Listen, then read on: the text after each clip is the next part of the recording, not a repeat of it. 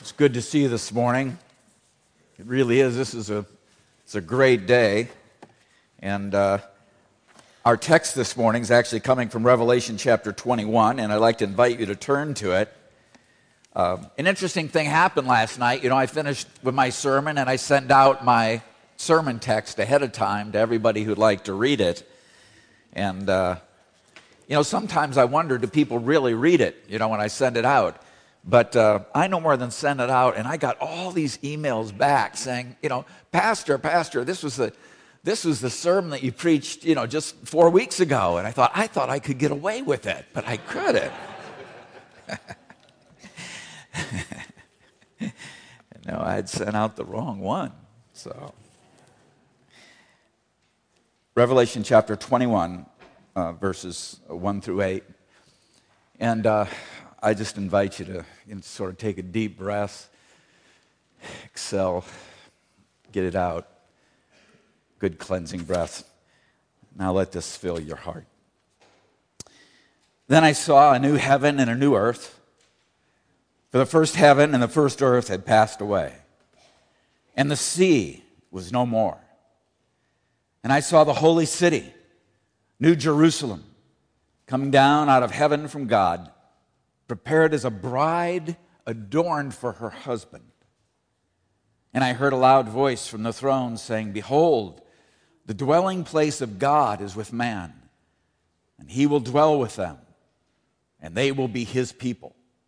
And God himself will be with them as their God. He will wipe away every tear from their eyes, and death shall be no more Neither shall there be mourning, nor crying, nor pain any more, for the former things have passed away. And he who was seated on the throne said, Behold, I am making all things new. Also, he said, Write this down, for these words are trustworthy and true well, what was he going to say? What's so important? And he said to me, It is done. It is done. I am the Alpha and the Omega, the beginning and the end. To the thirsty, I will give from the spring of the water of life without payment. The one who conquers will have this heritage, and I will be his God, and he will be my son. But as for the cowardly, the faithless, the detestable, as for murderers, the sexually immoral, we've learned a lot about that term, the Greek term, in recent weeks, for the fornicators, the sorcerers, the idolaters, and all liars. Their portion will be in the lake that burns with fire and sulfur, which is the second death. I'm going to ask you to join with me in prayer. Father, I ask you now that you would be you would be pleased to make the words of my mouth and the meditations of our hearts acceptable in your sight. O Lord, my rock and my redeemer. Amen. Well, I think this may be perhaps the most beautiful passage in all of Scripture. Uh, I don't know if you noticed it, but it's a wedding scene. in the holy city the New Jerusalem. It's the church, it's us. Prepared as a bride, verse 2 says, prepared as a bride, adorned for her husband.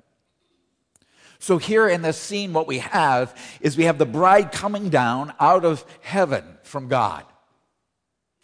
And the first earth and the first heaven have now passed away and there's no more sea, the text says. So, well, what does that mean, there's no more sea? That means that the sea, with all of its turmoil and its tumult, its chaotic danger, and its ferocious convulsions, and all of its storm tossed waves, the sea, that sign and symbol of what is wrong with this broken and fallen world, it will be no more. There'll be no more of it. And everything's ready Every preparation has been made. And now the bride emerges from heaven.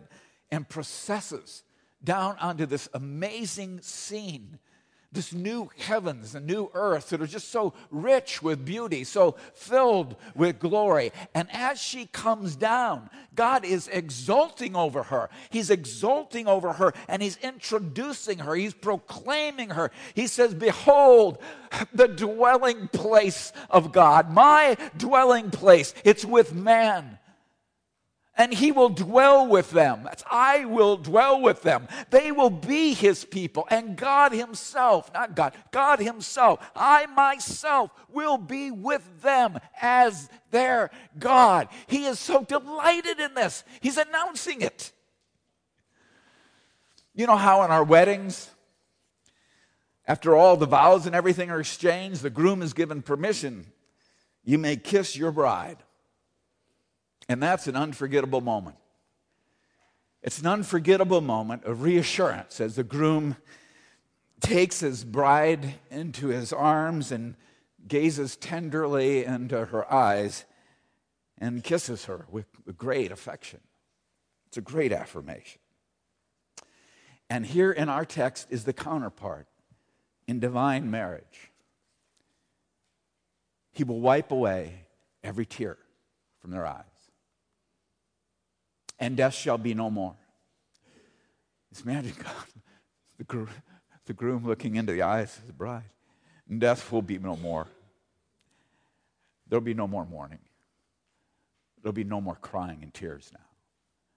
You know, there'll be no more pain. All those former things are gone. We're together now.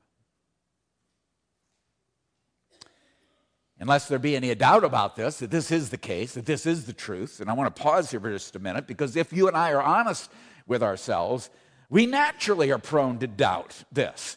I mean, we have a whole catalog of reasons why, why we will not one day be part of this, or fear we may not one day be part of this scene. And all that catalog of reasons honestly comes down to this one reason we really don't believe the gospel. We really don't believe the good news of Christ as much as we say that we do. We hear and read this scene, we look on it and we say, oh my word, this is. It can't be. You know, it's just too good to be true. But I'll tell you that the Bible relentlessly pushes back against this unbelief with no, no, God is too good for this not to be true. Our human experience of goodness is so limited.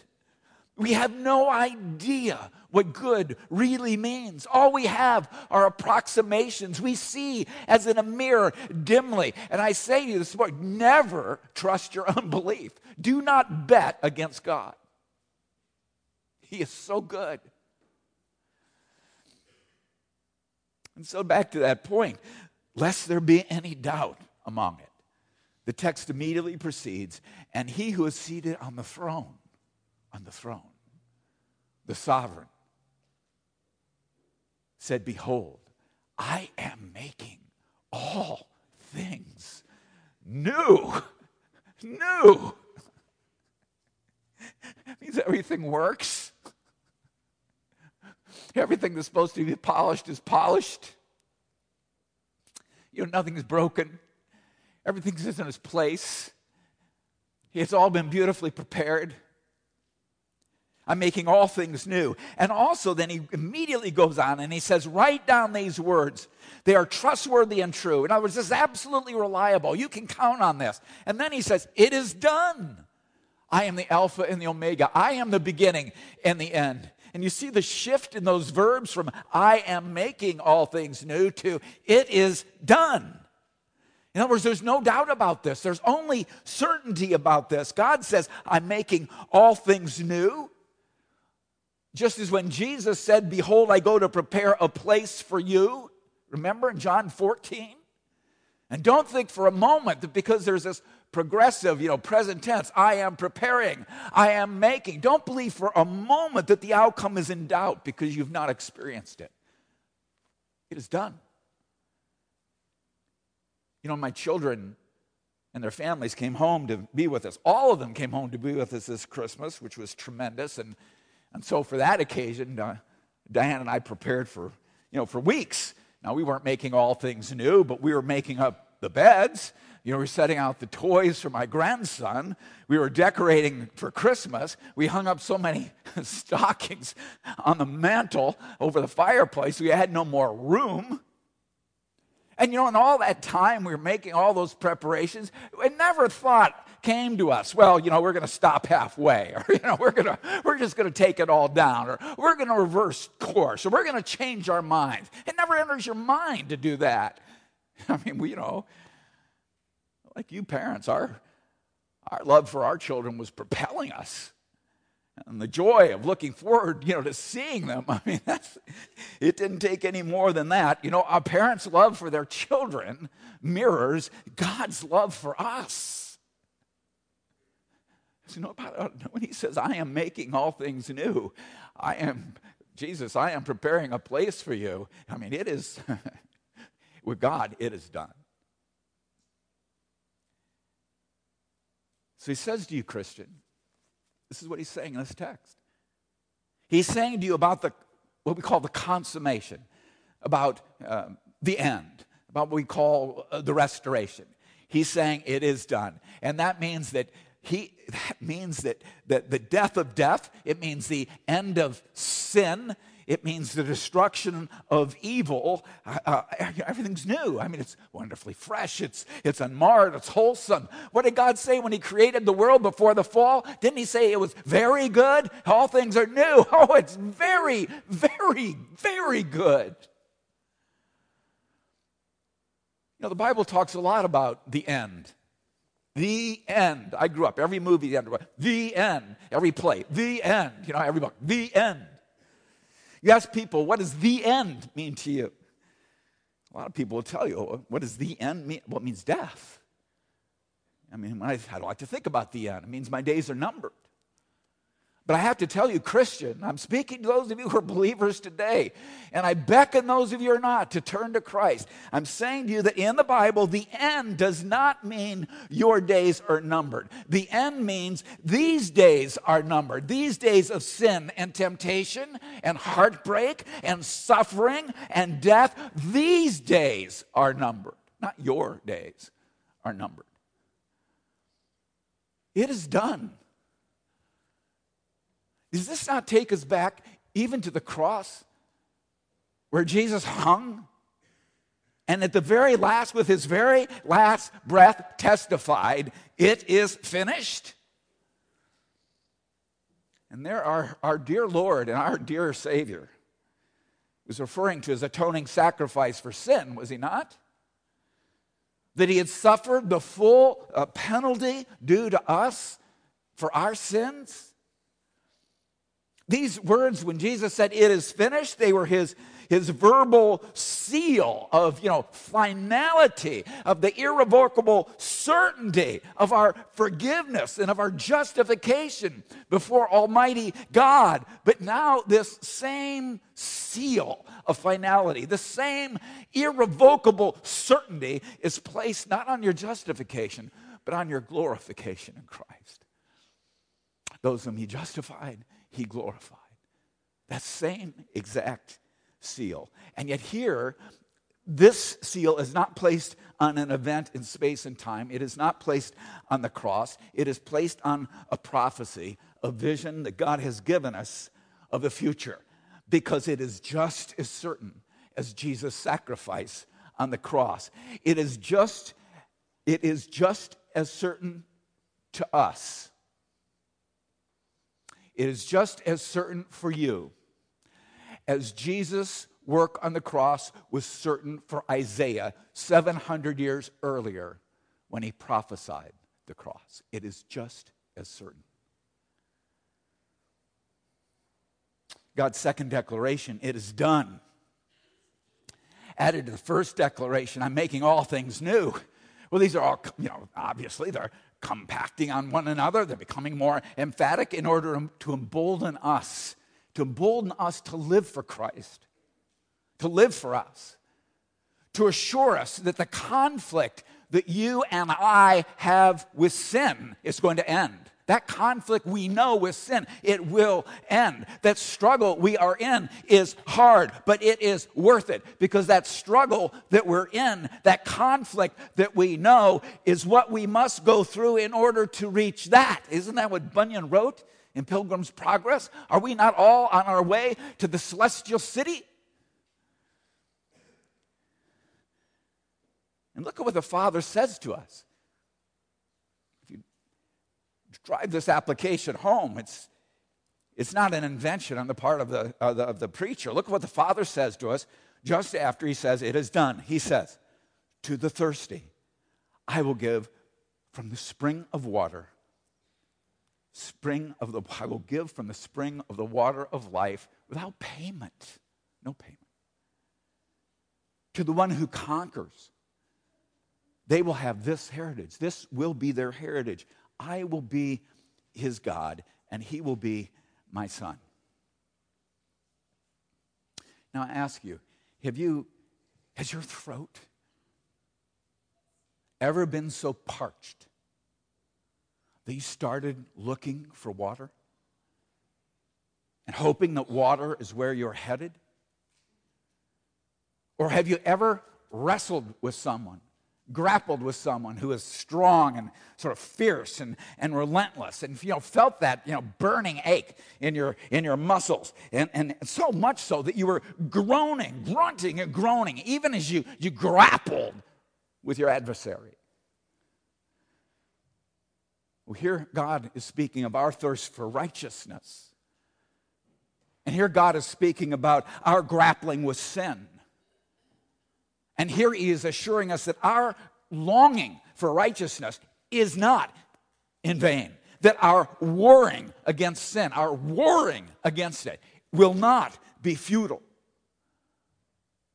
And by sin, let me be very clear by sin, I am not referring primarily to the multitude of our disobediences, to all those mushrooms above the ground in the forest of our lives. I'm referring to that expansive fungus below ground that interconnects them all. I'm referring to that demanding, despairing restlessness of the soul to desire, to need, and to do evil. That is what I mean by sin. And that we know, every one of us. I've said this many times before. The Bible teaches us our human nature betrays us. That's what we're referring to. There's a conflict with that, primarily. Think with me for a moment. Let's go back for a moment to Hebrews chapter 12 because Seth was praying from Hebrews chapter 12 as he led us through our confession of sin. Think about Hebrews 12. How does it begin?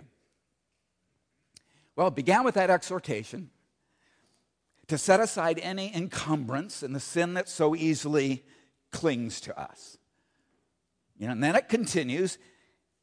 It says we're to run the race before us. We are to direct our attention. We cast this aside and we're to focus, we're to direct our attention to Jesus as the pioneer and perfecter of our faith, our, the pioneer of our, our faith. And to see in him, when we look at him, we see in him how it was for the joy that was set before him. He endured the cross. He endured. And what does the text mean when it, when it tells us that? Well,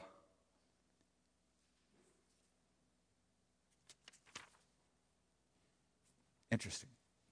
I wrote a longer sermon than I'm preaching. what does he mean when he says that, when the text says that? Endure, endure. Our frame of, and, and the joy set before him, the joy set before, our, our time frames are very short. We say, well, the joy set before him is resurrection. Or the joy set before him was 40 days later at ascension. Or, or the j- joy set before him came like 10 days after that with Pentecost and the coming of people to Christ.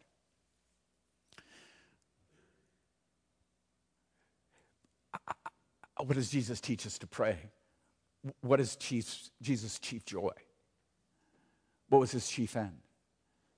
How did he teach us to pray like him? That kingdom come, thy will be done on earth as it is in heaven. That's his joy. It's what Revelation is talking about. For the joy set before him, he endured the cross. And the text says, Consider him who endured from sinners such hostility against himself, so that you may not grow weary and faint hearted. In your struggle with sin, you have not yet resisted to the point of shedding your blood. You hear that? In your struggle against sin, you've not resisted to the point of shedding blood. Look at him. Look at what he endured for the joy set before him.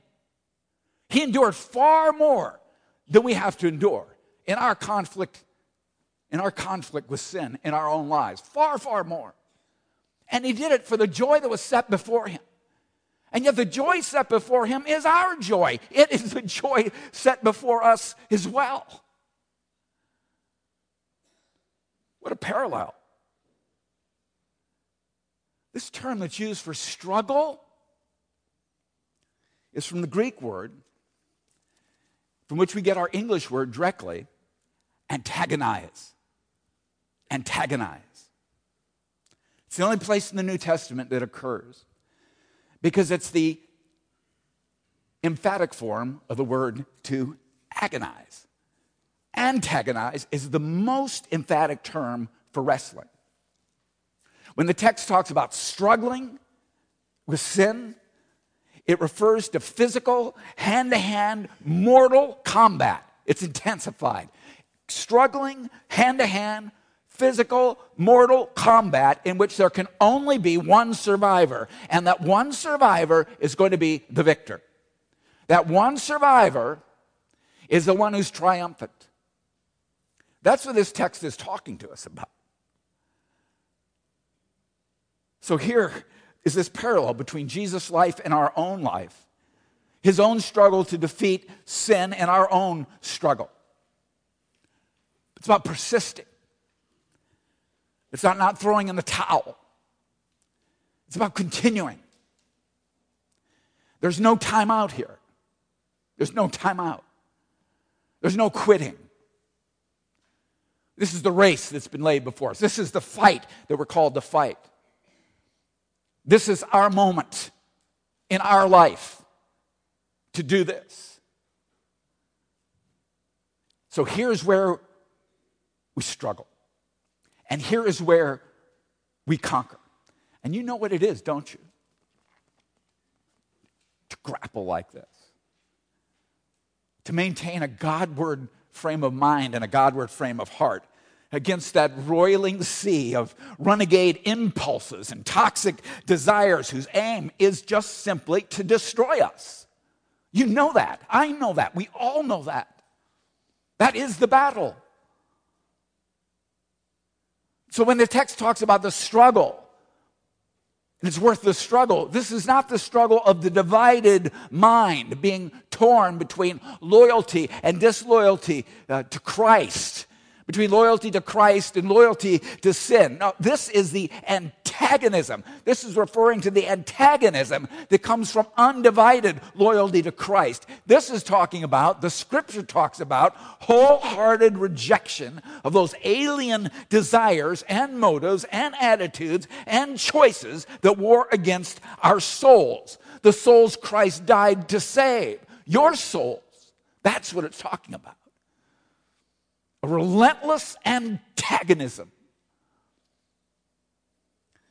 And it is draining. It is draining. But look at what it leads to. Look at the result. Look at the end. To him who overcomes, I will, I will not be ashamed to call them my son and I will be their God. You know, one of Satan's ploys is to mislead Christians, to think that grace makes this antagonism unnecessary. That it doesn't really matter how antagonistic we are towards sin. Because at the end of the day, we're saved by grace through faith in Christ. So, really, it's good, but it's really not necessary. And what I want to say to you is that this is exactly, exactly wrong. This exactly gets it wrong. Grace does not mean that our antagonism towards sin is unnecessary. Grace means that our antagonism towards sin is not futile. It is not futile. It means that as we live as strangers and exiles on the earth, because our hearts really are set on a better homeland, God is not ashamed to be called our God, and He has prepared a city for us, which He's the builder and He's the maker. And it is glorious and it is wonderful. That's what grace means. Throughout this month of January, we have, have learned a lot about pornography and what we call our mini master. And today, Candace Wheeler's here. I see her. She's going to be teaching us more about the link between pornography and prostitution. Our mini master on pornography is going to end today. But our antagonism against pornography I can't, or we fail God. The very purpose of our ministry this month in the mini master has been to stir up and fuel that antagonism so that our own antagonism toward pornography, wherever we're exposed to it or whenever we're tempted by it, or whenever we see it displayed in the world and its effects in the world, so that our antagonism toward pornography is relentless for the joy that is set before us. Our antagonism is relentless. So, brothers and sisters in Christ, fight on fight on and be as antagonistic as you possibly can. And when that thought, just the very word, the very notion of pornography comes to you, this is the word you respond with antagonism. Antagonism. And let it guard your souls. The end of Jude reads this way. And it's a doxology to God. So I'd like to read it, and then we'll sing a doxology as well.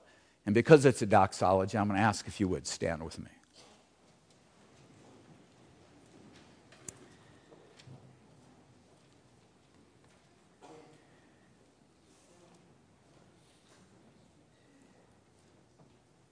Now, to him who is able to keep you from stumbling and to present you blameless before the presence of his glory with great joy. To the only God, our Savior, through Jesus Christ our Lord, be glory and majesty and dominion and authority, be all for all time and now and forever. And God's people said, Amen. Let's sing together.